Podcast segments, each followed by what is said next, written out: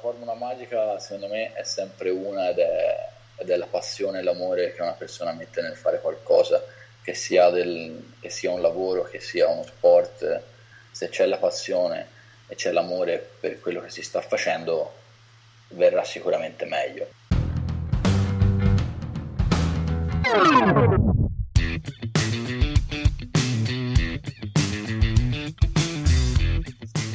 Per godersi lo snowboard veramente come un pro, bisogna imparare da chi lo è davvero.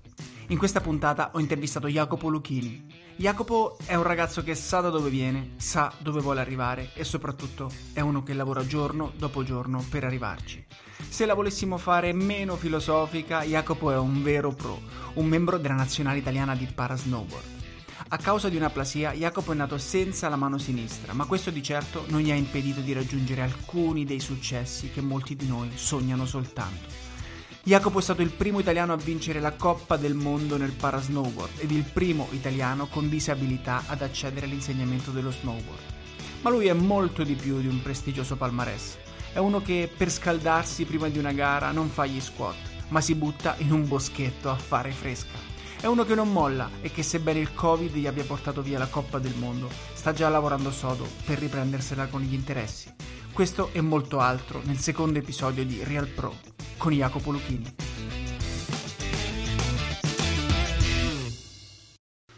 Eccoci. Ciao Jacopo. Ciao Mattia. Ciao, come stai? Come stai? Tutto bene? Bene, dai, bene, bene, un po' affaticato da, dal surf e dagli allenamenti, ma complessivamente mo- molto bene e felice, quindi sono contento di essere qui a fare questa intervista. Ottimo, io sono molto più contento di te, credimi. Allora, guarda, eh, so che sono riuscito a strapparti questa intervista un po' alla vigilia della partenza per il ritiro della scuola maestri, quindi sono stato anche un po' fortunato perché tipo sei in partenza a breve, giusto? Mi dicevi? Sì, siamo appena tornati da Intertux, che eravamo in ghiacciaio per l'ultimo modulo tecnico-pratico e quindi insomma sono stati dei giorni abbastanza impegnativi a livello fisico e adesso dopo mh, mm, neanche una settimana di stop ripartiamo per l'ultimo modulo teorico, quindi saranno altri dieci giorni impegnati a livello mentale soprattutto perché sarà tutta teoria e zero pratica, quindi non è proprio quello che prediligo, però insomma un ultimo sforzo per eh, finire quello che avevamo iniziato prima del eh, maledetto Covid e adesso insomma è giunta l'ora di portare a termine anche questa bellissima esperienza che sto vivendo. Insomma. Beh, sarà, sarà anche un'occasione un po' per riposarsi, dai, riposarsi fisicamente almeno. Certo, certo, poi eh, conoscendomi e conoscendo il gruppo di amici con cui sono non staremo mai fermi, quindi comunque troveremo il modo di tenerci eh, in movimento tra skate, eh, fiumi, laghi, esatto. pump track, eh, slackline, qualunque cosa, insomma, quindi ci, ci divertiremo lo stesso, però effettivamente un po' di recupero non fa mai male. Chiaro.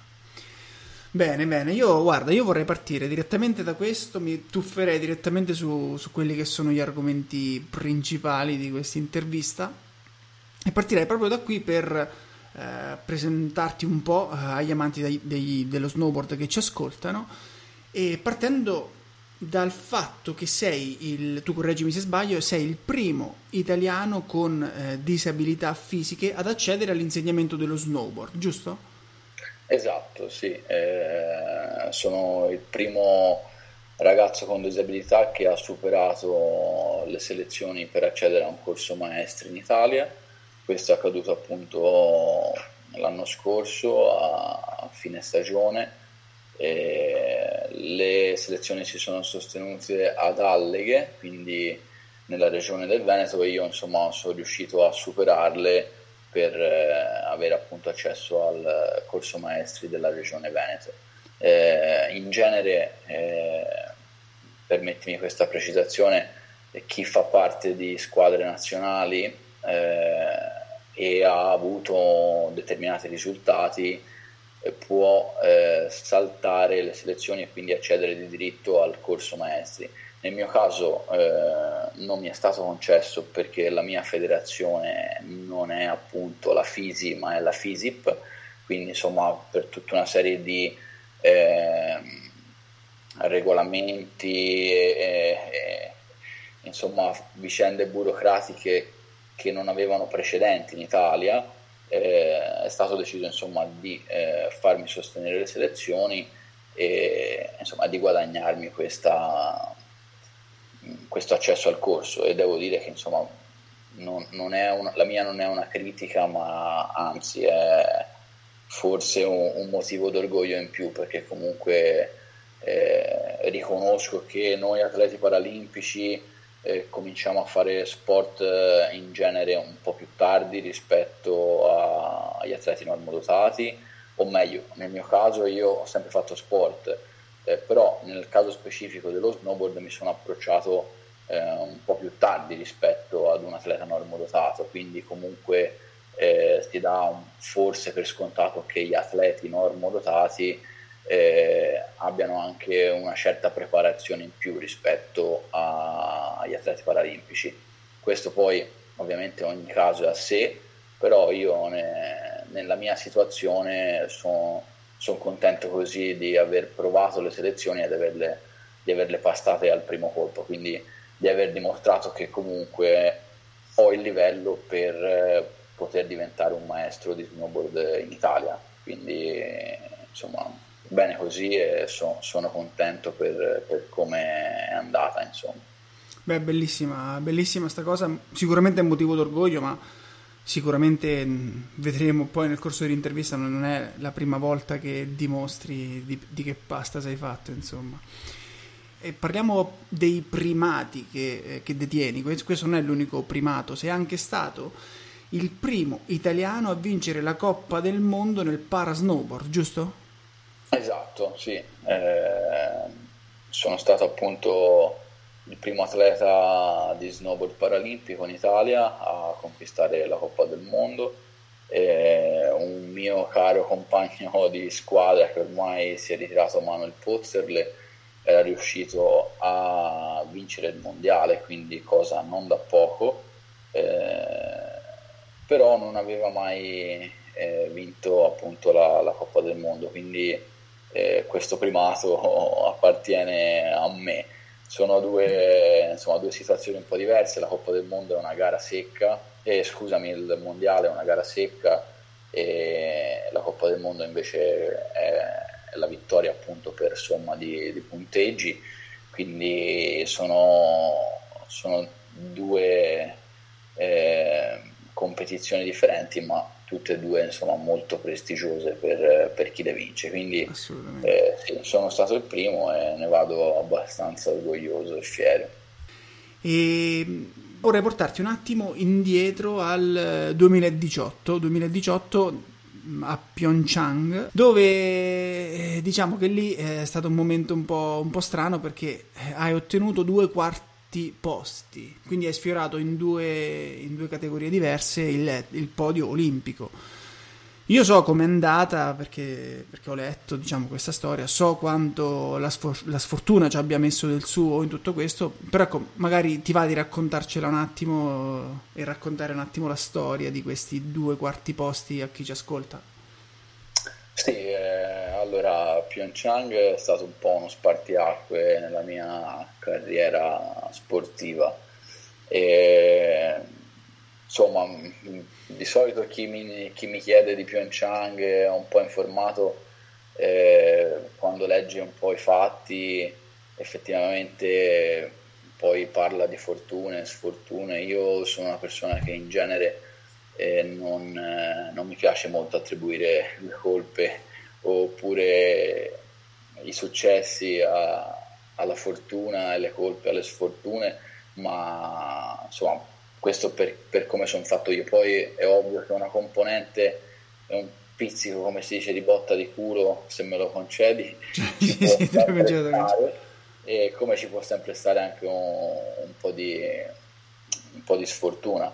Però insomma io Pyeongchang eh, l'ho vissuta in una maniera abbastanza eh, strana e ambigua perché comunque era una competizione eh, la più importante della mia carriera, eh, era la prima perché fino ad ora non avevo mai partecipato a una Paralimpiade e ci sono arrivato con eh, forse un pizzico di inesperienza sicuramente e, e anche una maturità a livello tecnico che ancora non, non avevo raggiunto.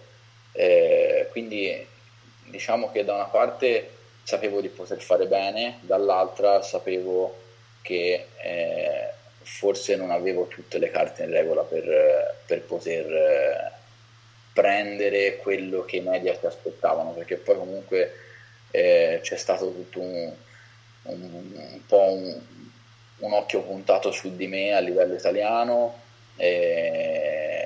io venivo da una stagione con degli ottimi risultati dove avevo sempre fatto podio e quindi è ovvio che poi ti ritrovi all'ultima competizione che appunto è la Paralimpiade ed è l'ultima competizione del 2018 in cui eh, ci si aspetta eh, che, che va, vada a podio anche lì. In realtà poi non è andata così. Eh, mi sono preso queste due medaglie di legno, ma devo dire che insomma, mi, hanno, mi hanno anche fatto bene e, insomma, di Pyeongchang ci sarebbe da raccontare tanto. Mm. E, io nel border cross ho subito, subito una caduta bruttissima il primo giorno di, di gara. E erano tre giorni che provavamo la pista in condizioni eh, ridicole perché non eravamo praticamente ad una, ad una quota molto alta, la neve era acqua, non era, non era neve e, e, ci facevano fare le prove il pomeriggio, quindi tre giorni di, di training nella pista con delle condizioni completamente estive direi.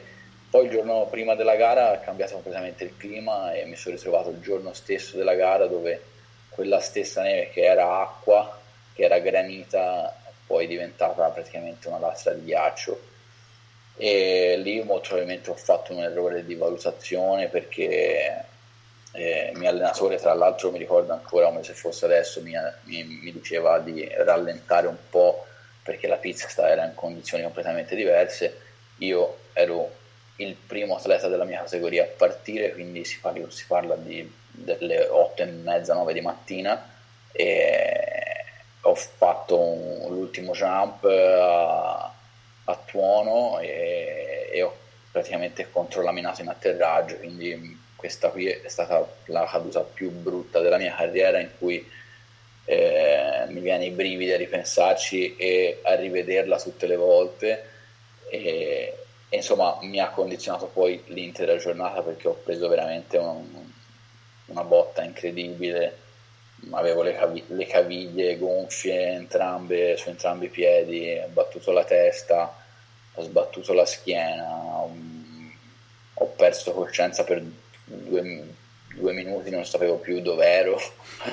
e, mi sono anche rialzato subito, ma, ma non ero in me.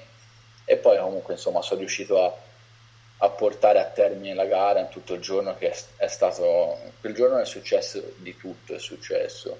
Eh, il cancelletto di partenza eh, si è bloccato stavano per interrompere la competizione in realtà poi è stato votato per continuare la competizione. Ci hanno fatto partire con eh, il race director che teneva degli elastici in mano alla partenza e noi partivamo quando lui lasciava l'elastico e non potevamo guardare ovviamente le sue mani per vedere quando lasciava l'elastico che erano state coperte, però insomma mh, una giornata infinita, abbiamo iniziato la mattina alle 7, abbiamo finito la sera quasi che, che era buio, quindi sono dispiaciuto perché potevo veramente fare bene e, e sono convinto che avrei potuto fare una medaglia quel giorno, ma dall'altra sono anche contento perché eh, arrivare quarto in quelle condizioni, in quella situazione, è stato il massimo che io potevo fare, quindi sono,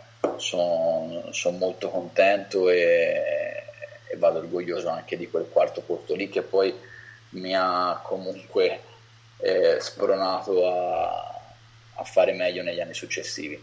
Per quanto riguarda il banche slalom invece la gara dei giorni successivi, eh, lì forse posso dire che eh, magari quella, quella, famosa botta di culo no, non è mai arrivata perché ho perso la medaglia per eh, tre centesimi e, e, quindi insomma quella lì brucia tantissimo perché tre centesimi non è neanche un battito di ciglia.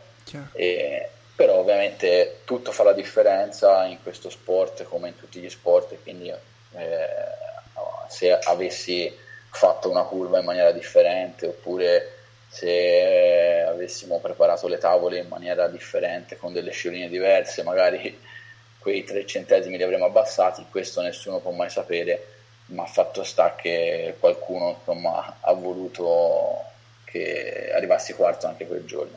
Quindi insomma questo è un po' il riassunto di quello che è stata la mia prima Paralimpiade e la mia prima esperienza eh, di giochi appunto invernali, e, ma insomma devo dire che mi sono serviti per eh, raggiungere i risultati che ho avuto poi in questi ultimi due anni, quindi sono, sono contento così. Eh sì, infatti, cioè, secondo me quello che, quello che è successo in quelle Olimpiadi è una cosa che potrebbe abbattere molti, cioè magari c'è tanti arrivano a non chiudere un trick oppure cadono su un trick e non lo riprovano più. E quindi, ascol- cioè, leggendo la tua storia, dico: Ma come si va a fare quello che hai fatto tu? Cioè, chiudere insomma quelle Olimpiadi in quel modo e neanche un anno dopo arrivare a vincere la Coppa del Mondo. Cioè, o hai un segreto, oppure, cioè, se c'è un segreto, magari diccelo, oppure, ecco, dici magari co- come hai fatto a reagire così, ad essere, ad arrivare neanche un anno dopo a chiudere questo successo clamoroso e quindi arrivare ad essere ancora più grande di, di rialzarti ed essere ancora più grande di prima.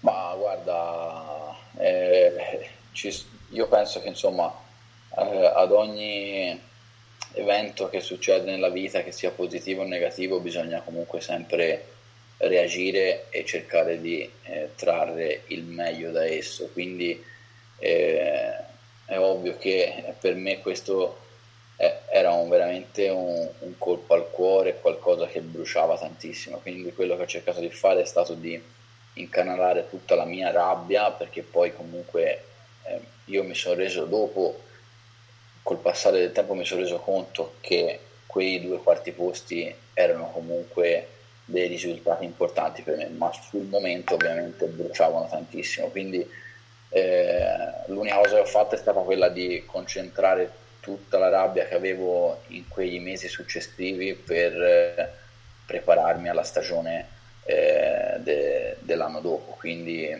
eh, insomma, io penso che ogni atleta che sia un atleta vero eh, debba reagire così di fronte ad una sconfitta. Poi ognuno è fatto eh, a proprio modo e ha i propri, i propri metodi, però insomma il mio metodo è stato quello di lavorare sodo e, e avere la, la, certezza di presentarmi alle, ga, alle, gare successive con la voglia di spaccare e di, e di riprendermi.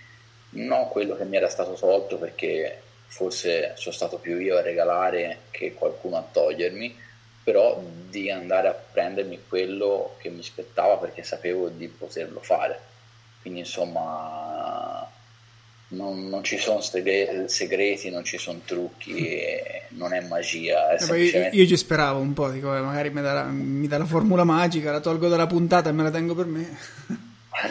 io la formula magica secondo me è sempre una ed è, ed è la passione e l'amore che una persona mette nel fare qualcosa che sia, del, che sia un lavoro, che sia uno sport, eh, che sia una relazione umana o che sia qualunque altra cosa al mondo, però insomma se c'è la passione e c'è l'amore per quello che si sta facendo verrà sicuramente meglio. Poi tante persone potranno, potranno smentirmi su quello che dico perché anche a me tante volte non è andata come, come me l'ero immaginata, però poi c'è sempre quella piccola volta che ti appaga, ti appaga tutto quello che non ti è stato dato nelle altre mille volte, quindi io te l'ho detto, ho fatto così, ce l'ho messa tutta, mi sono allenato a manetta e, e sono andato a conquistarmi la Coppa del Mondo l'anno dopo. Poi quest'anno mi è stata tra virgolette un po' scippata però insomma quella è adesso, è adesso, infatti, adesso, infatti, ti metto subito la prova sul fatto che dici che la sfiga non c'è mai la fortuna non c'è mai perché secondo me quest'anno è successa una cosa eh, se non simile eh, peggio. Cioè quest'anno non è stata solo una sfiga soggettiva che uno dice ok ci credo o non ci credo la sfiga. Ci si è messo il covid ci, son, ci si sono messi dei cavilli legislativi che io penso non, non erano mai visti non, inspiegabili. Ci si è accanita la vita proprio su, su, su, di te diciamo. Cioè se non sbaglio, se non sbaglio adesso io vado a mente eh, però se non sbaglio tipo a due gare da, dalla fine avevi tipo 500 punti un, un, vantaggio assurdo dal resto della classifica che era eh, incolmabile no? in due gare. Eppure una gara annullata, una gara... Cioè... È stato, è stato un po' veramente un, un film quello che è successo perché eh, se ancora ci ripenso dico cavolo, cioè fra tutte le cose che potevano succedere così proprio, proprio no, però eh, in realtà poi ci siamo accorti che è stata un, una situazione che ha toccato un po' tutto il mondo. Noi molto probabilmente siamo, ci siamo trovati eh, al posto sbagliato nel momento sbagliato, perché... Eh. Eh, voi stavate in Norvegia, giusto? Siete andati con un, col, col, furgone in Norvegia perché non c'era modo. Siamo andati col furgone in Norvegia perché avevano, erano già stati Chiusi cancellati voli. tutti i voli. Eh, però mh, non c'era nessun tipo di regolamento uh, che ci vietasse di raggiungere i campi di gara con i mezzi propri. E poi mh, da dire che noi eravamo già eh, tutti insieme con la squadra da ormai diverse settimane perché era partito un po' il, il tour di gare invernale, quindi venivamo dalla Spagna, dai Pirenei, dalla Molina, in cui tra l'altro eh, avevo conquistato due, due, podi e due primi posti, eh, quindi ero in, eh, in, forma, ero gasato, ero, cioè, ero, comunque molto motivato perché eh, fare due primi posti in due gare una attaccata all'altra non era mai successo, quindi eh, sapevo che eh, potevo tranquillamente andare a conquistare la Coppa del Mondo e, e quest'anno sarei riuscito a conquistare la Coppa del Mondo generale, quindi per somma di punti di due discipline. Mentre l'anno scorso io ho vinto la Coppa per specialità, quindi solo di border cross. Eh, noi facciamo due competizioni, una è border cross, una è banche slalom.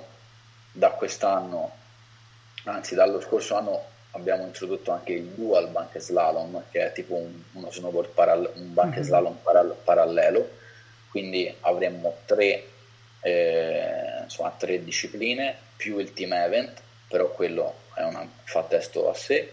E comunque insomma quest'anno ero primo nella classifica generale di tutte le, discipline, di tutte le discipline. Quindi eh, era per me un, una sfida ulteriore, no? perché avevo conquistato la Coppa del Mondo per, per, specialità e adesso puntavo ad un obiettivo diverso e c'ero riuscito. E poi insomma dalla Spagna ci siamo mossi verso la Norvegia, nessuno ci ha mai impedito di arrivare fino a Lillehammer e, e quindi, anzi a Afgel che è il posto in cui facevamo le gare, comunque lì vicino a Lillehammer e, e, poi una volta arrivati lì, dopo tre giorni di pullman, di, di furgone, ci siamo praticamente tutti spiaccicare in faccia un foglio del governo norvegese in cui gli italiani, gli austriaci, i giapponesi dovevano abbandonare i campi di gara o mettersi in autoquarantena eh, nell'albergo. Il fatto sta che non ci sono stati consegnati pettorali per, eh, per gareggiare, anzi il giorno dopo avevamo il training, quindi non, non ci è stato permesso di fare il training e, e anzi ci hanno detto di andarcene, quindi eh, da parte dello staff stata, è stata presa la decisione di eh, ripartire e, e quindi siamo, siamo, tornati, siamo tornati a casa. Questo è un po' una situazione strana perché eh, comunque mh, a mio avviso dovevano interrompere le, la competizione come hanno fatto in tutti gli altri sport e in tutte le altre discipline eh, invernali. Non si sa perché non è stato fatto, molto probabilmente per interessi economici, perché c'era comunque tutta un'organizzazione dietro che aveva speso dei soldi per, eh, per fare le finali di Coppa del Mondo, erano stati già eh, elaborati i premi, quindi insomma sicuramente da parte del comitato organizzativo locale c'era l'interesse a portare a termine la competizione e di portarla a termine in eh, piena sicurezza. Per loro la piena sicurezza era eh, non far partecipare eh, le persone che provenivano dalle aree più a rischio. Questo non, so, cioè, non sono molto d'accordo perché poi per esempio la Francia, la Spagna che dopo due giorni diciamo eh, sono state dichiarate in lockdown proprio come noi e gli è stato permesso di, di gareggiare, quindi eh, non sappiamo bene con che criteri abbiano deciso questa, questa cosa qui, fatto sta che l'hanno fatto e noi, e noi abbiamo perso una Coppa del Mondo, quindi insomma eh, questi sono brutti ricordi ma purtroppo la, è la verità, quindi la verità dei fatti è andata così. Eh, c'è un ricorso in atto adesso eh, da parte della nostra federazione, ma la Coppa del Mondo è stata assegnata, quindi loro hanno fatto il training, hanno fatto una gara di quattro gare che dovevano essere fatte e quella gara hanno assegnato il punteggio doppio. Eh, quindi il mio avversario che in quel momento era il francese che era dietro di me ha vinto una gara e ha preso mille punti. Quindi no ha preso 2000 punti scusami perché se vinci una gara sono mille lui ne ha presi 2000 e con una sola gara è riuscito a superarmi anche, di, anche se di pochi punti ma eh, insomma è riuscito a, a prendere la Coppa del Mondo. Io non ce l'ho con lui perché poi lui ha sempre detto che quella coppa è mia però di fatto se l'è portata a casa lui e nessuno me la restituirà mai, anche se c'è un ricorso in atto con eh, la nostra federazione e l'IPC, ma non, non, ci speriamo perché non sappiamo bene che, no, che nessuno ci, ci ridarà poi quel, quel, titolo lì, quindi ormai è un, è un capitolo chiuso per quanto mi riguarda. E tu, beh sei già pronto a riprenderti a raddoppiare per l'anno prossimo, dai. Raddoppiare l'anno sì, prossimo. Ci sto, ci sto, lavorando, diciamo, dai. Io ti seguo su Instagram, vedo che stai facendo dei workout assurdi e non so, non so come fai a fare quelle robe e ce, ce la stai sicuramente mettendo tutta. E anche sì. a livello mentale sicuramente diciamo che eh, per quanto sto lavorando eh, non riesco mai a lavorare come vorrei io perché è sempre un po' difficile conciliare tutto, il corso maestri, eh, allenamenti con, con, la nazionale, il lavoro, perché comunque poi io, eh, come la maggior parte degli atleti paralimpici, a meno che tu non sia un atleta di spicco come magari può essere Bebevio o, o insomma qualunque altro atleta paralimpico molto influente, poi nella vita normale sei eh, tra virgolette costretto a lavorare perché no, no, non si riesce a vivere di, di sport nel nostro mondo. E quindi insomma conciliare lavoro, conciliare allenamenti, conciliare corso maestri, in cui comunque mi devo fare un bel mazzo, devo studiare e mi devo anche allenare, non è mai semplice, quindi io è un, un annetto e mezzo o due che eh, non riesco a lavorare come vorrei, quindi sono, sono sempre un po' arrabbiato per, questo, per questa cosa qua perché mi rendo conto che poi per andare a competere ai massimi livelli e a stare al passo dei, dei miei avversari che comunque vengono da nazioni in cui il sistema è improntato un po' in maniera differente, eh, per esempio gli americani che vivono di sponsor o i francesi che come eh, gli atleti normodotati eh, vengono inseriti nelle forze dell'ordine, quindi eh, un atleta paralimpico in Francia è inserito nell'esercito e si allena dalla mattina alla sera. Eh, quindi insomma il livello tende sempre a andare per più alto possibile. Per stare al passo bisogna veramente allenarsi tantissimo. E io non sto riuscendo a dare quello che, che vorrei dare. Però insomma nel complesso ci provo e, e, e, poi vediamo un po' quando inizia la stagione chi, chi, ha lavorato meglio e chi ha lavorato di più. Poi non è detto che chi abbia lavorato di più sia, sia quello che avrà i risultati migliori, però insomma io ce la metto sempre tutta. Eh sì, ce la metti tutta da, da un po' tutta la vita, secondo me, leggendo un po' di quello che hai fatto. Però adesso, dai, cambiamo completamente argomento, dimentichiamoci un attimo di tutte queste sventure e anche successi, perché comunque abbiamo parlato anche di grandi successi. Però voglio portarti un attimo altrove con la mente, quindi parliamo dei posti in cui sei stato a snowboardare nella vita. Vedo il cappello Big White del Canada, sei stato in California, Lake Tahoe sono posti che eh, chi ama lo snowboard sogna di poter vedere almeno una volta nella vita, cioè io me lo sogno proprio, magari ci andrò, eh, probabilmente ci andrò, però ecco, la tua, la tua carriera ti ha portato anche più volte in questi luoghi. Però mi vengono due domande. La prima è eh, se sei riuscito a goderteli davvero come avresti voluto, oppure cioè, che ne so, magari uno arriva lì e pensa, cavolo, se fossi venuto qui da semplice appassionato, da turista, da snowboarder, senza tutte, tutti gli obblighi, la pressione, le, le, le gare, eccetera, magari me li sarei goduti diversamente, me li sarei goduti di più. È così, cioè, an- noi vediamo magari solo la parte migliore, no? Che arriva da Instagram, che state là, che state eh, in questi posti spettacolari, ma riesci a goderteli?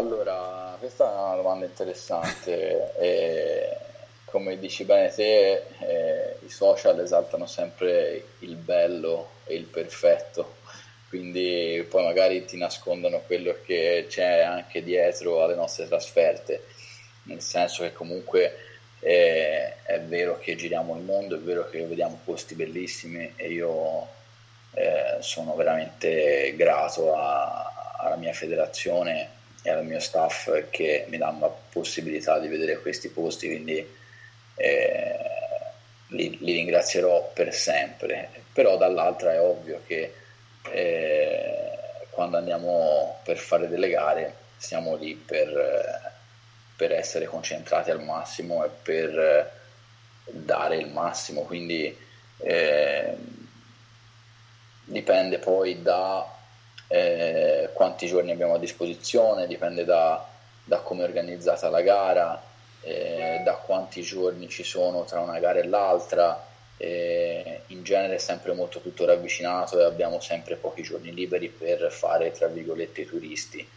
Eh, però no, noi come nazionale paralimpica italiana di snowboard cross non ci siamo mai fatti mancare niente, nel senso che eh, siamo riusciti sempre ad apprezzare ogni istante di, di, di, quei, di quei, viaggi e, e, anzi a volte eh, ci siamo veramente divertiti come non mai, nel senso eh, Big White, Lake Tahoe, Breckenridge, Aspen, insomma ne potrei citare veramente tanti, sono posti bellissimi posti dove è nato lo snowboard, quindi dove lo snowboarder si sente proprio a casa sua e, e come, come, non fai a fare un po' di festa o, o comunque andare a fare anche solo de- della fresca in quei posti là. Io eh, a Big White, che lo vedi qui sul cappellino, è il posto che porto più nel cuore perché a parte un posto incantato, meraviglioso, British Columbia, Canada, neve che non, non, si può descrivere perché noi qui in Italia la neve così non ce l'abbiamo, è una neve molto più fredda e quindi è la vera polvere quando vai a fare fresca. E, e mi ricordo che, vabbè, a parte che è il posto dove ho vinto la mia prima medaglia al mondiale, quindi è quella che mi ha un po' poi lanciato eh, nel, nel, mondo dei vincenti, tra virgolette, eh, ma mi ricordo che tante volte siamo andati lì e avevamo pochissimi giorni a disposizione.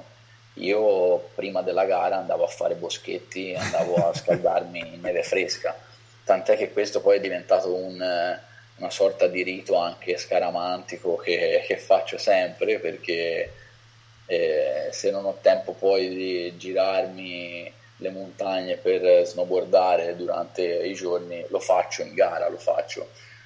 C'è chi magari potrà considerare que- questa opzione un po' sconsiderata e pericolosa perché eh, lo riconosco però col mio staff abbiamo, siamo arrivati alla conclusione che eh, per me va bene così, nel senso io sempre uno che per scaldarsi ci mette molto, per, per attivarsi ha bisogno sempre di una lunga attivazione neuromuscolare e, e non sempre farla in partenza è come farla poi realmente sulla pista. Quindi specialmente in Canada dove le temperature sono molto basse perché a volte mi ricordo abbiamo gareggiato a meno 15, meno 16 eh, due anni fa la gara è stata annullata perché la, la temperatura percepita era meno 27 quindi eh, era impossibile gareggiare.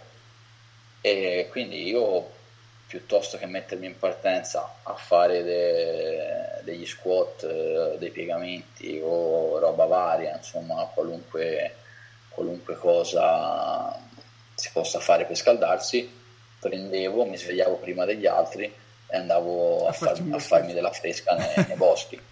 Una, un anno per poco non, non, perdo, non, perdo, la gara, nel senso che, non, che mi sono perso in un, bo, in un boschetto con, con, il mio eh, mental coach che comunque era, era la persona che, che, comunque mi, appunto mental coach mi segue a livello mentale e approvava moltissimo questa, questo modo mio per approcciare poi alla gara perché aveva portato sempre dei buoni risultati quindi io con lui prendevamo andavamo a fare questi boschetti e un anno ci siamo persi in un boschetto e, e io ho saltato il, il giro di, di inspection e se non ricordo male anche il giro di training, tant'è che poi eh, siamo riusciti ad arrivare precisi per, per, le, per le, qualifiche.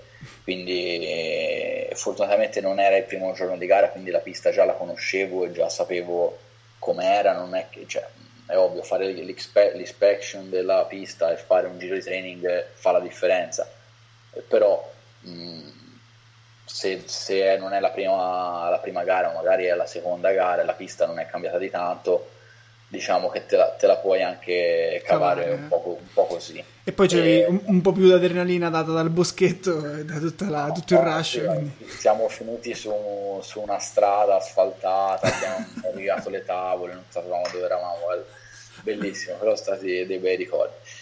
E, e poi vabbè dai, a parte, a parte questo piccolo episodio eh, comunque dei giorni liberi li abbiamo sempre. C'è mm. chi preferisce passarli sulla neve a snowboardare, io sono uno di quelli, quando sono in Canada preferisco fare fresca, magari se siamo in altri posti ci sta anche andare a vedere un po' le città e fare un po' di, un po di turismo, no?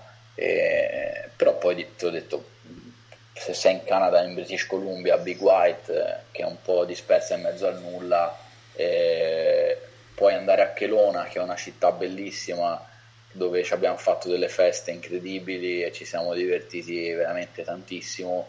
eh, però puoi anche scegliere di rimanere a farti della fresca, quindi eh, fortunatamente ho avuto l'opportunità di fare entrambe, entrambe le cose. Entrambe Poi cose.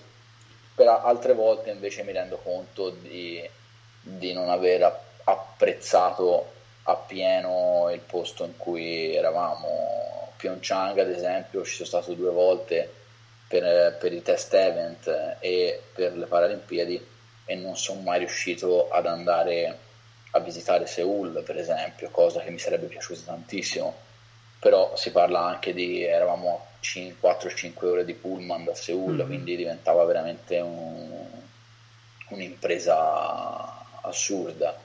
C'è chi l'ha fatto, ricordo anche dei, dei, dei miei avversari, nonché anche amici eh, di altre nazionalità che comunque si, si sono fermati dei giorni in più e si sono, e si sono goduti Seoul, per esempio. Eh, però insomma questo poi dipende molto da, dal tempo che uno ha a disposizione. In genere il tempo libero non è mai tanto, ma quel poco che abbiamo cerchiamo sempre di ottimizzarlo al massimo. Di ottimizzarlo e poi c'è sempre la sera dell'ultimo giorno, che quella no, non te la toglie mai nessuno, anche se fai l'aereo alle 5 di mattina e lì, lì, si, vita, tira, lì si tira dritto e l'aereo si prende senza la dal pub non, non, te la leva esatto. nessuno, quindi insomma, poi in quei posti là sempre concertini dal vivo, rock, eh. Eh, beh, bello, bello, molto, molto bello. Quindi sicuramente dei luoghi assurdi e fantastici, ma questa è la seconda domanda, sono veramente dei luoghi più emozionanti di, delle montagne di casa, cioè il cuore ti batte più per... Eh, quando pensi insomma al Big White o per il Cimone? Tu, tu stai in zona Cimone, giusto? La tua montagna io, di casa è il Cimone. Eh, io sono son toscano e sto a Montemurlo, un paesino in provincia di Prato.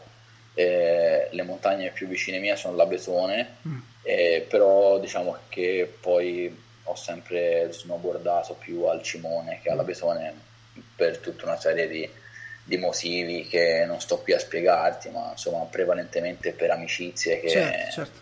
che andavano là.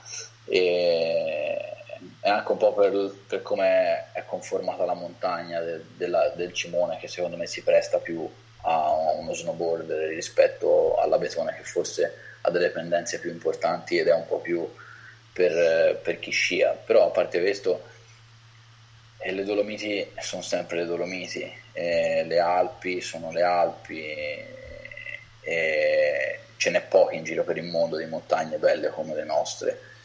E se ti dico emozionarmi alla vista, l'effetto che secondo me ti fanno le Dolomiti no, non, non lo ritrovi in nessuna altra parte del mondo. Poi però c'è da considerare anche tutto il contesto che ti può offrire un, una località. E allora lì forse gli americani, i canadesi hanno qualche punto in più perché comunque mi viene in mente Breckenridge che è la patria dello snowboard mondiale dove forse tutto è nato e partito, uno dei primi posti, i pionieri forse dello snowboard o anche Lake Tower che è un posto fantastico e, e lì è tutto a misura di snowboarder, quindi c'è comunque è, è tutto improntato sul rider, quindi è difficile fare un paragone. È come quando vai in una località da surf, che ne so, vai a Fuerteventura e vedi che tutto è a misura di surf. Eh certo, sì. Pari. Il paragone può, può essere quello. Poi Big White, per esempio, eh, è una realtà molto più piccola rispetto a un Aspen o un Breckenridge, eh, insomma rispetto al, al Colorado è, è, diverso, ma è un, uno ski resort, quindi cioè, tu arrivi da Chelona, ti prendi lo shuttle, ti fai un'oretta e mezza, mi sembra, di, di shuttle, sali su questo ski resort una volta che arrivi lì non hai bisogno di macchina, non hai bisogno di niente, il tuo unico mezzo di trasporto è la tavola da snowboard. Quindi cioè, questo lo trovi raramente in Italia o in Europa in generale. Poi dipende sempre dalle condizioni climatiche, ovviamente. Ho visto anche Big White senza neve, eh, ogni stagione è sempre un punto interrogativo, però nella media tu arrivi lì e ti muovi con la tavola, vai a fare la spesa con la tavola, vai a fare colazione con la tavola, vai, vai la sera nel pub con la tavola da snowboard e torni a casa con la tavola da snowboard, cioè al massimo prendi, prendi degli impianti di risalita, ma ne prendi uno o due, poi eh, ti muovi con, con, lo snowboard, quindi questo eh, è difficile da barattare poi con, con altre, con altre cose e non, e, non, e non, si può dire neanche che le montagne lì siano brutte, eh. eh sono son diverse, sono montagne diverse a parità di bellezza le Dolomiti vincono, ma forse poi per, per tutto il resto me la gioco un po' con, con quelle montagne là.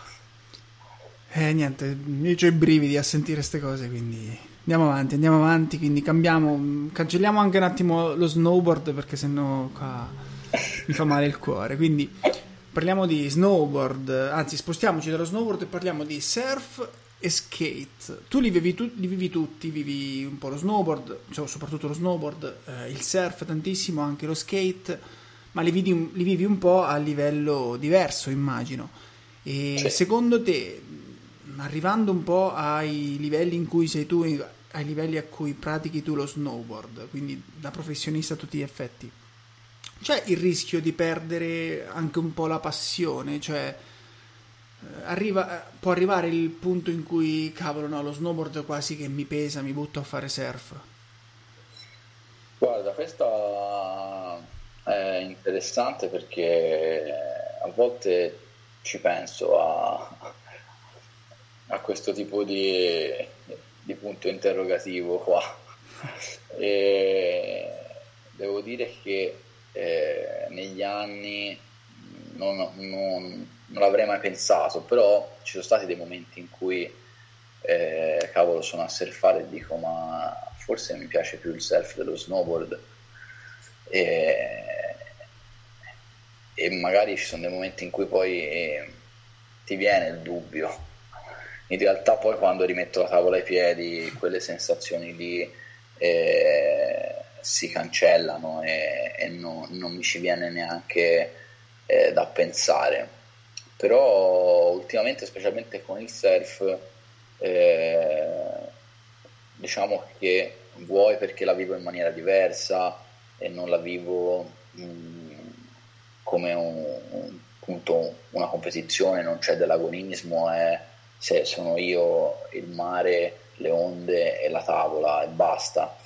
E quindi uno se la vive anche in maniera molto più, eh, come dire, rilassata. Certo, non c'è la pressione, non c'è l'aspettativa. Certo, quindi guarda, è un argomento interessante, però è, come, è un po' come dire è un po' come quando da bambino ti dicono chi vuoi più bene, al babbo o alla mamma. Esatto. E, e, te lì per lì ci pensi anche, no? perché dici ma effettivamente ci sarà qualcuno che preferisco, però poi magari il bene che vuoi è lo stesso, quindi per me il surf e lo snowboard sono un po', un po così. E lo skate eh, diciamo un po', un po' diverso perché comunque eh, mi ci sono approcciato un po' più tardi e me, la, me lo vivo un, forse più come un, uh, uno sport propedeutico per mantenermi in forma quando non posso snowboardare o surfare.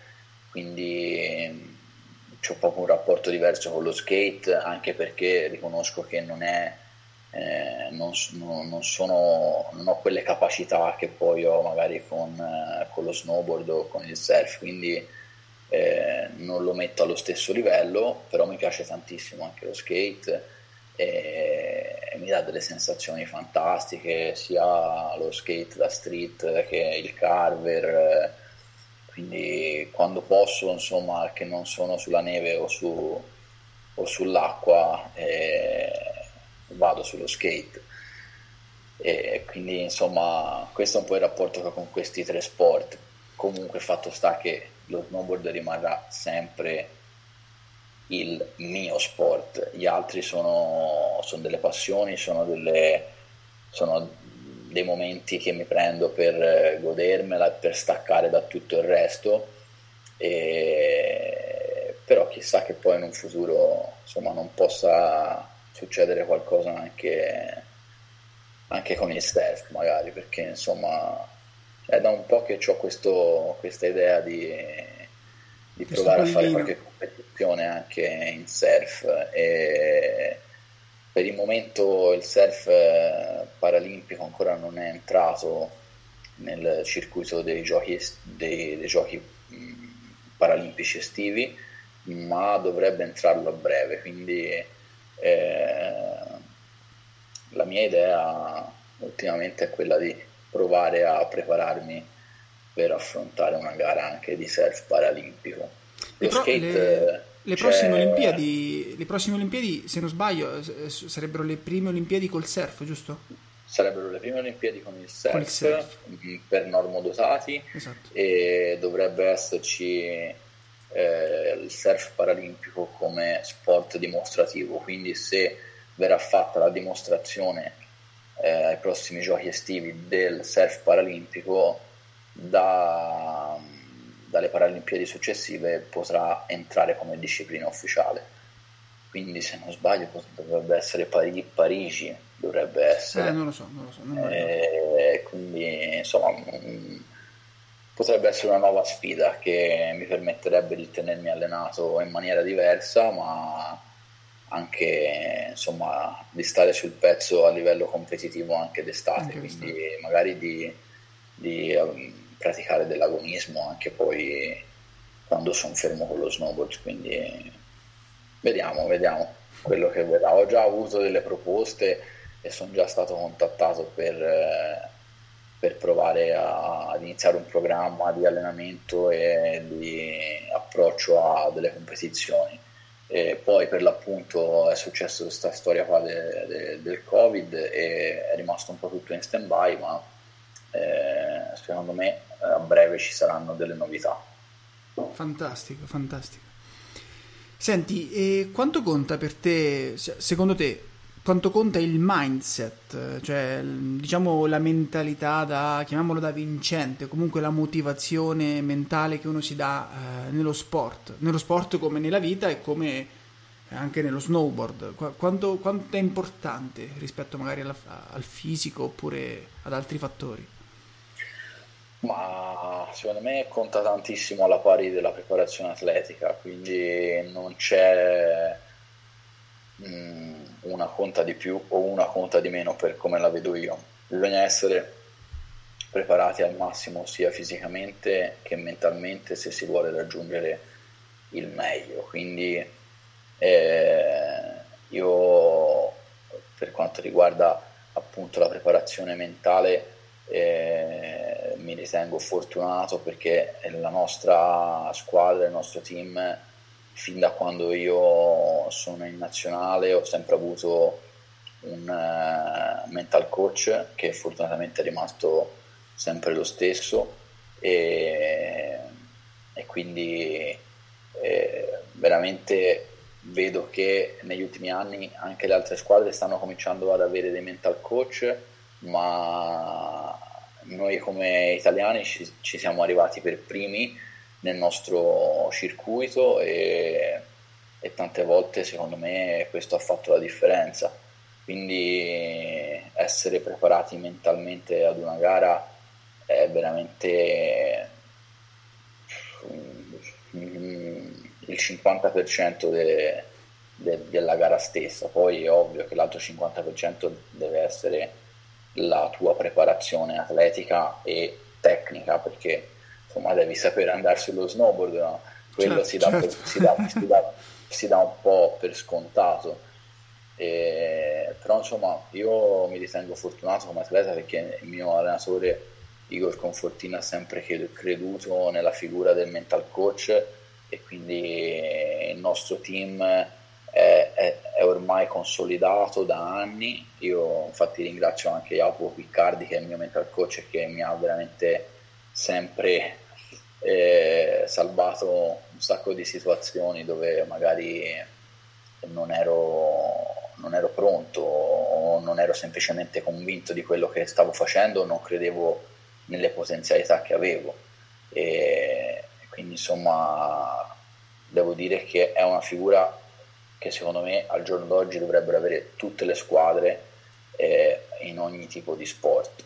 Poi è ovvio che oltre a, al mental coach ci vuole, ci vuole il fisioterapista, infatti c'è Paolo Di Pietro, il nostro fisioterapista che come si dicevo di Avezzano, quindi delle sue parti, che ci rimette sempre in sesto perché le botte che prendiamo sono tantissime.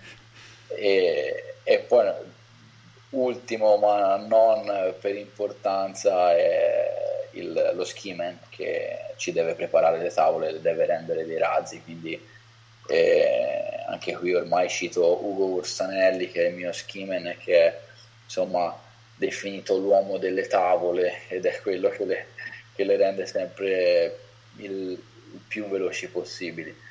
E, insomma, detto questo, eh, il team a mio avviso funziona se ci sono tutte queste figure. Se manca anche una di queste figure può essere che qualcosa vada, non vada come, come lo abbiamo previsto, ma mh, mm, esempio non, non, vuol dire che eh, se manca il fisioterapista, eh, che ne so, magari eh, tu dici vabbè se non ti fai male in quella gara il fisioterapista magari a cosa ti serve? Non ti serve a niente, non ti rimette in sesto perché non hai bisogno.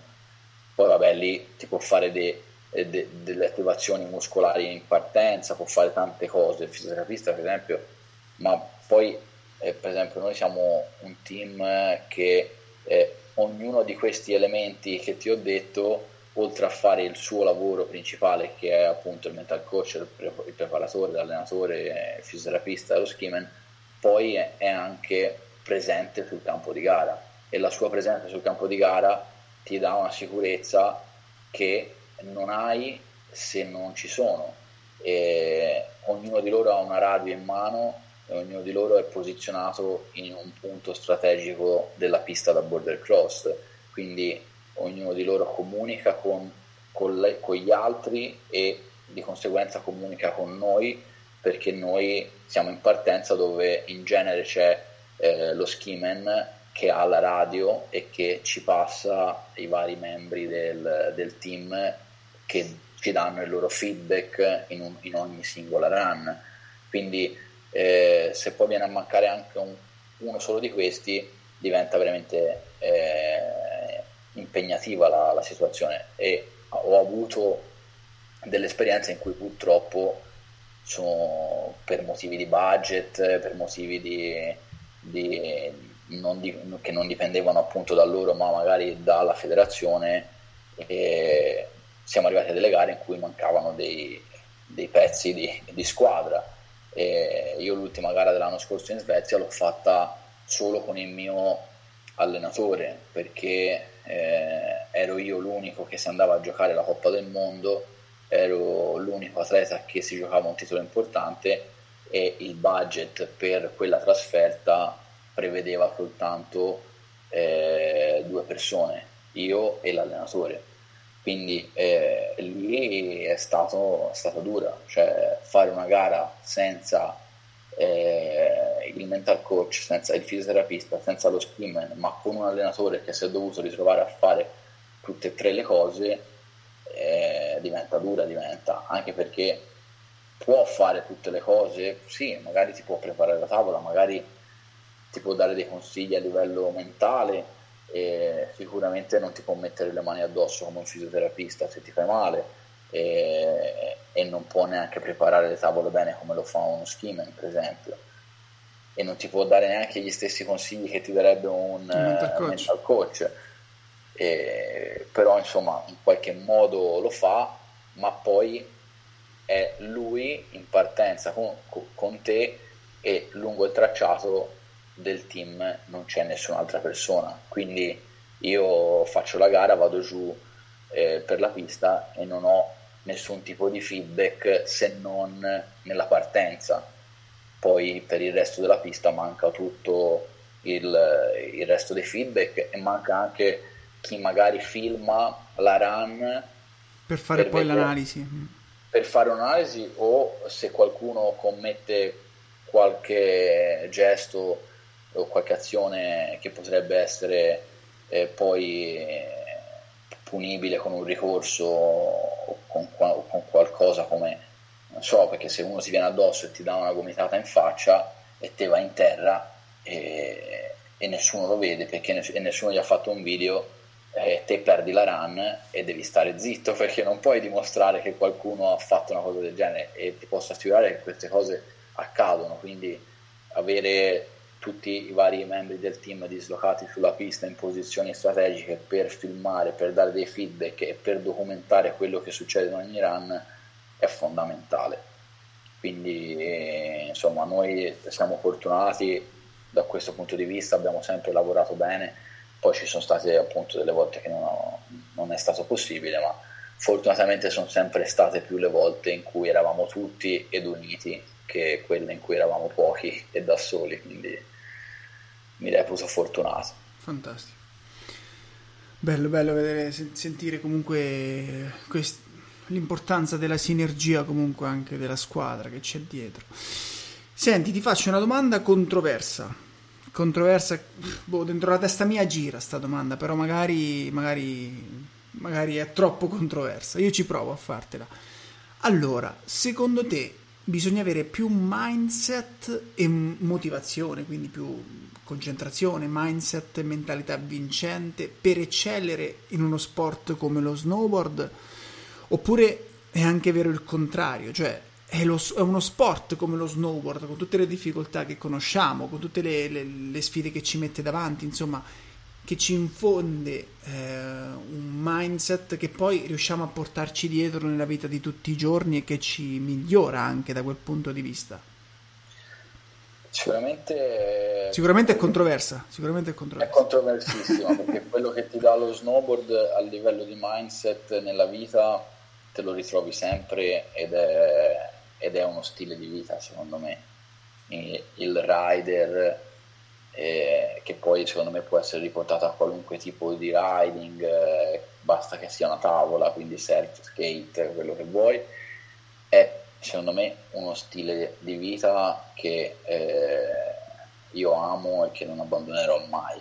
Dall'altra, eh, avere una mentalità vincente eh, negli ultimi anni mi ha fatto capire tante cose e è ovvio che eh, un conto è l'agonismo e un conto è andare a fare snowboard con, eh, con gli amici e amo tutte e due, amo essere in competizione e amo essere in, in neve fresco in uno snowpark con gli amici e non dover dimostrare di essere il migliore ma semplicemente godermi, godermi il momento e la giornata.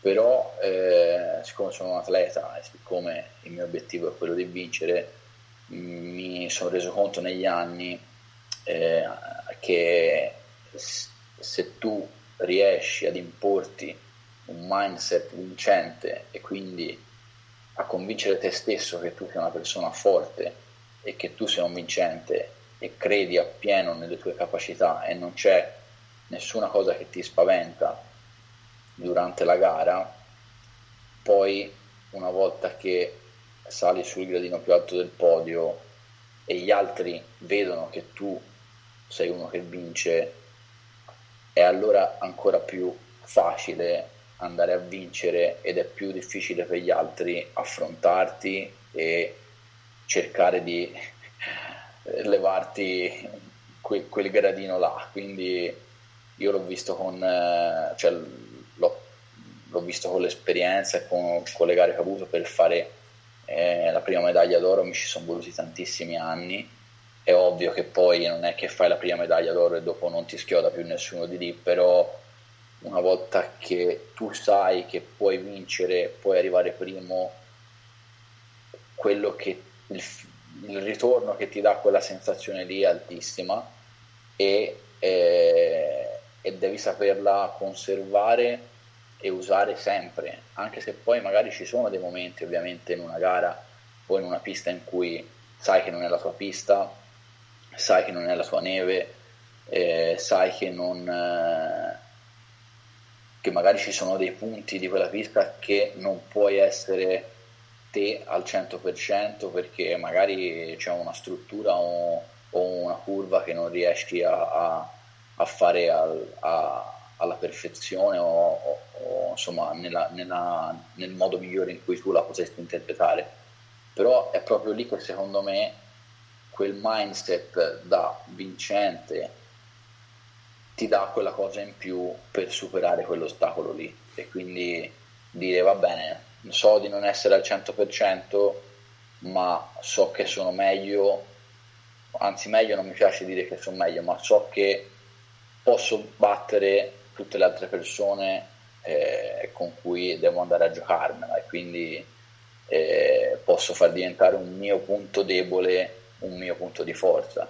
Quindi insomma la domanda è contorta effettivamente, e, però, però la risposta che hai dato è bellissima. Ho, ho, capito quello che intendi e ti dico un conto è il mindset che, eh.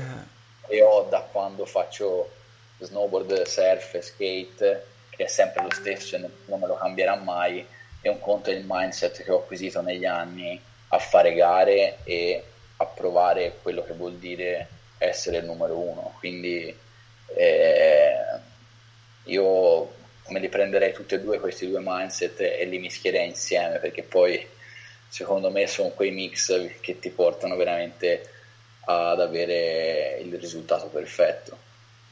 Chiaro. Bella, bellissima come, come risposta. Non era facile neanche, neanche strecciare quella cavolo di domanda. Eh. Allora, quindi vabbè, un po' la risposta me l'hai data, io ti ci metto comunque in difficoltà. Se dovessi scegliere che, che fresca o race, vai. Eh, vabbè. Guarda, eh, io sono, sono uno che insomma, se c'è un po' di fresca non dice mai di no, quindi preferisco la fresca sempre. Poi, negli anni ho imparato a apprezzare anche la neve più dura e la neve diciamo tirata per, per, per fare una gara che sia una gara veramente eh, di fuoco poi però se durante la gara mi arriva quella piccola nevicata eh, che, mi, che mi rende la pista un po' più morbida mi accorgo che mi dà sempre quella, quel tocco di magia in più che, certo. che mi, mi, me la fa prendere bene ma e questo è una cosa molto personale perché eh, io cito sempre il mio ex compagno di squadra Manuel Pozzerle, nonché medaglia d'argento a Pyeongchang.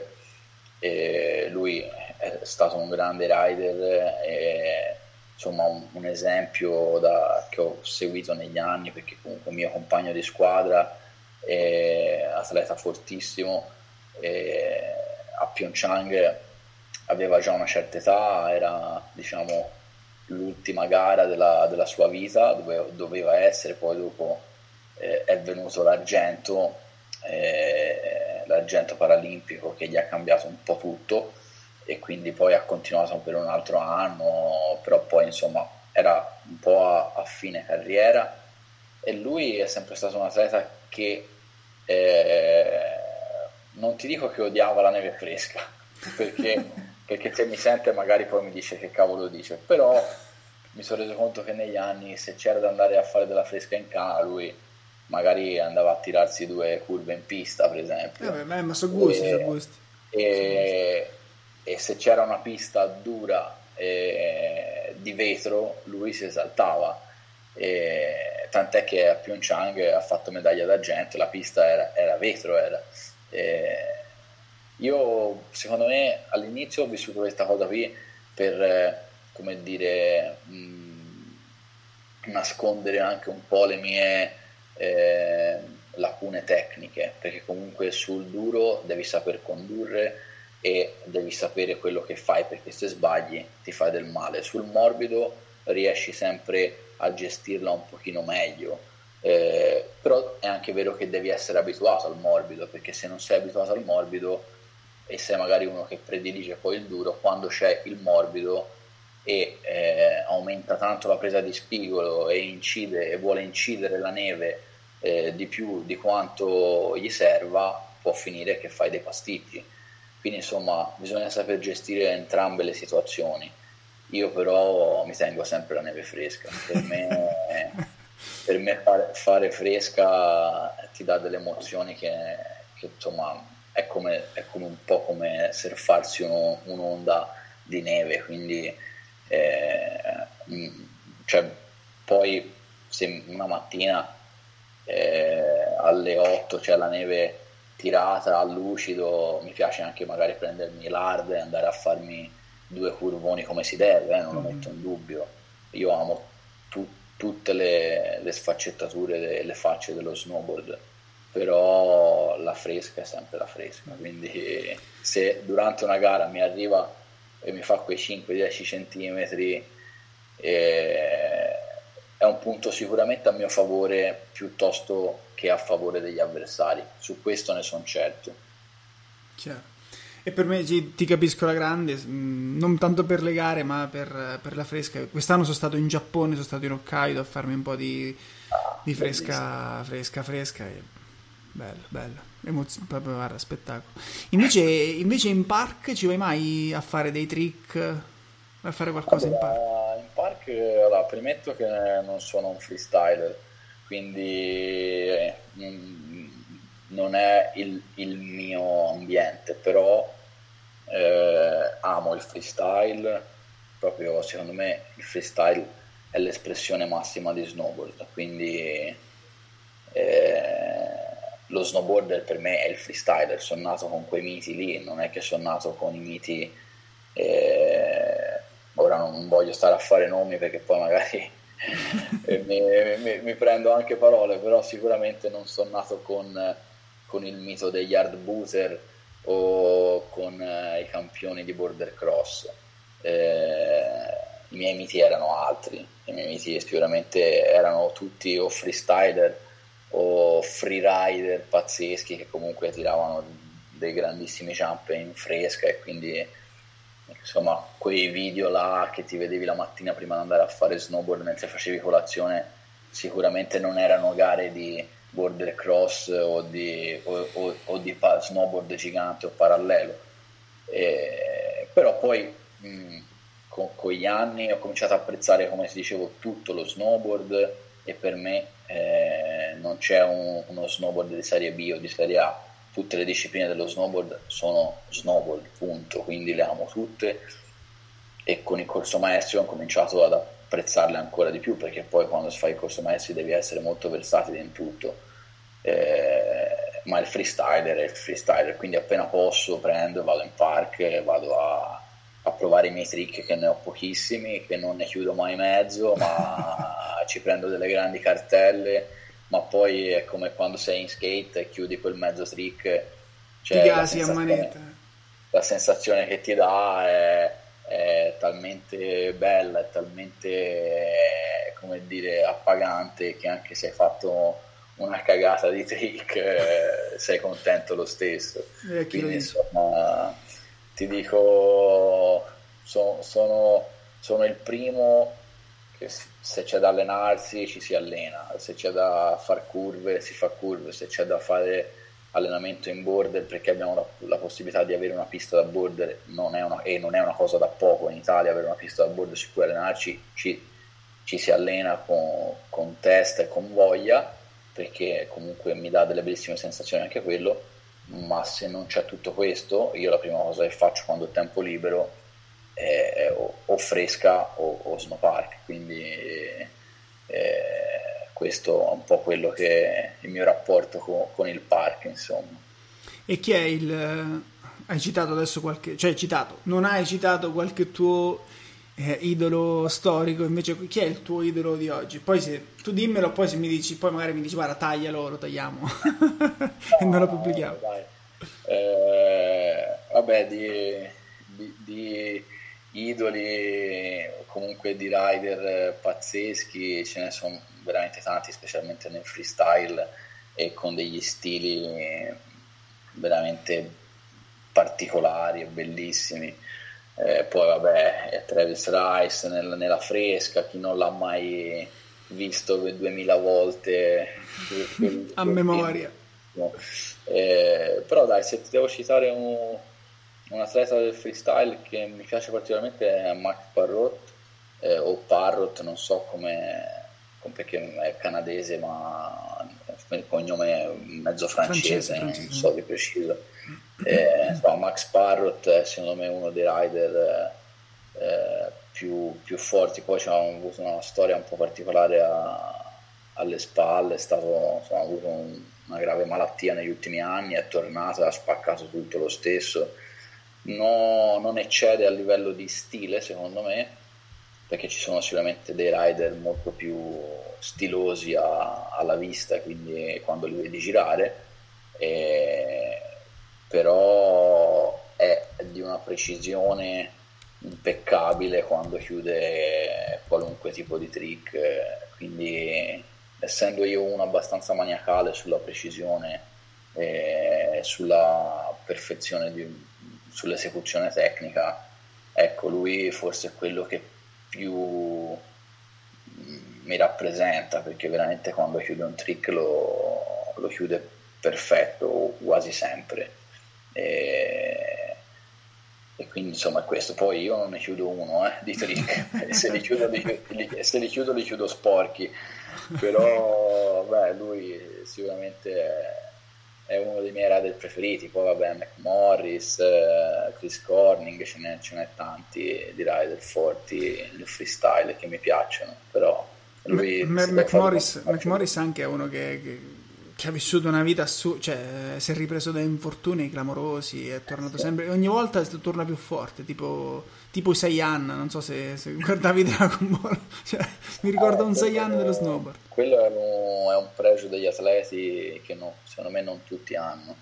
E, ed è veramente un punto di forza per un atleta perché tornare da un infortunio più forte di prima cioè deve avere due bolle così secondo me. Quindi tanto di cappello tanto di cappello. Mi ricordo l'infortunio di McMorris che si spaccò la gamba fu veramente impressionante e poi è tornato ha spaccato tutto.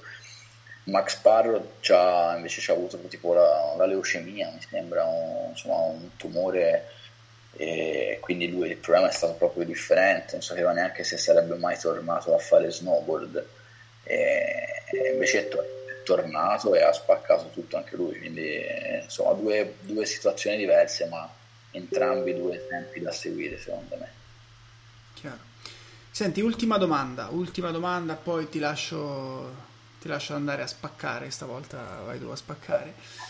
Eh, se mh, mm, potessi dare un consiglio a un ragazzo che vorrebbe approcciare il mondo dello snowboard dal punto di vista professionistico. Un, ti trovi davanti, che ne so, un giovane, un ragazzetto che dice no, guarda, io finito il liceo, but- vado già bene snowboard, finito il liceo, mi, mi lancio, voglio entrare in nazionale, voglio spaccare, voglio diventare un pro. Che consiglio daresti? Eh, no, non è un consiglio facile da dare perché, insomma, come ben sappiamo, lo snowboard è uno sport eh, costoso, uno sport eh, diciamo per ricchi, perché poi se ci pensi eh, l'attrezzatura, lo ski pass, lo stagionale, eh, insomma è uno sport che non tutti si possono permettere, quindi è facile magari dici vabbè dai voglio diventare un, voglio spaccare, voglio diventare il più forte di tutti a fare snowboard e poi magari non hai una famiglia che ha le possibilità di darti questo, per esempio. E quindi è, un consiglio che bisogna, secondo me, eh, dare con, con, i guanti, nel senso che eh, anche dare de, dei consigli così e poi dare false illusioni alle persone è un attimo, secondo me. È ovvio che poi, il giorno d'oggi, eh, se sei un ragazzo che vive sulle Alpi, sulle Dolomiti e che ce l'hai diciamo di cultura, eh, lo snowboard, eh, puoi magari già iniziare ancora prima del liceo, perché ci sono dei licei che ti permettono di um, uscire dal liceo ed essere già insegnante mm. maestro di, di, snowboard, per esempio, sì, quindi sì, avere, sì. avere, una conoscenza dello snowboard e una cultura dello snowboard già a livelli altissimi, perché poi il maestro di snowboard italiano è uno dei maestri più preparati nel mondo a livello di, di snowboard, al, almeno per quanto riguarda le eh, conoscenze te- tecnico-didattiche e culturali dello snowboard. Poi eh, è ovvio che se sei un ragazzo come me che vive in città, nel centro Italia, e viene da una famiglia di operai e contadini che non ha mai avuto le possibilità di dire iscrivo mio figlio a un liceo sportivo dove si fa snowboard e sci e quindi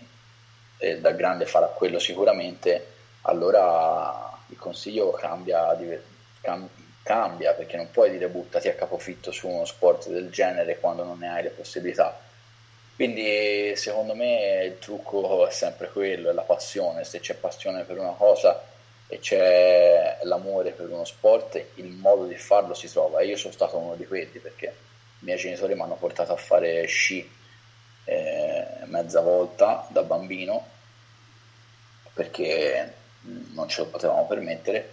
E poi io appena sono cresciuto un po' e come ho potuto mi sono aggregato a delle comitive di amici che andavano in montagna e quando non avevo la macchina magari mi prendevo l'autobus per andare sulle montagne più vicine e appena ho preso la macchina e io ogni fine settimana ero al Cimone a fare snowboard e i pochi soldi che mi davano i miei li investivo per, per fare quello. Quindi insomma il consiglio mio è quello sempre di, di, metterti, di metterci tanta passione e tanto amore in quello che si vuole fare, a prescindere poi da, da quelle che sono le possibilità che uno ha. Però secondo me se uno ci crede e veramente dice io da grande voglio fare l'atleta di snowboard, quantomeno ci deve mettere tanto amore e deve provarci. Poi potrà diventare un agonista, potrà diventare il campione olimpionico o del mondo per dieci volte di fila, oppure potrà semplicemente diventare uno snowboarder come la maggior parte degli snowboarder che vediamo, però quello è sempre un grande onore perché vuol dire che comunque eh, non avrei raggiunto degli obiettivi a livello diciamo di risultati, ma sei diventato comunque uno snowboarder, non è una cosa da tutti perché insomma lo sappiamo bene, tu lo sai come me, lo snowboard non è uno sport per niente facile, le persone credono di poter fare snowboard così con, con eh, un'ora di maestro ma ti posso assicurare che è, è, uno degli sport più difficili secondo me che uno possa, possa approcciare. Quindi è, è, è, già una vittoria godersi lo snowboard da solo con gli amici in un parco a fare fresca e avere quelle capacità tecniche lì di poter fare quella cosa lì. Poi se vuoi diventare il campione te lo devi, te lo devi guadagnare te lo devi te lo devi sudare. Questo è il mio parere. Fantastico, Questa, questo consiglio proprio lo salvo lo, lo, anche, per, anche, per, me, per, per ridarmi delle risposte a domande passate.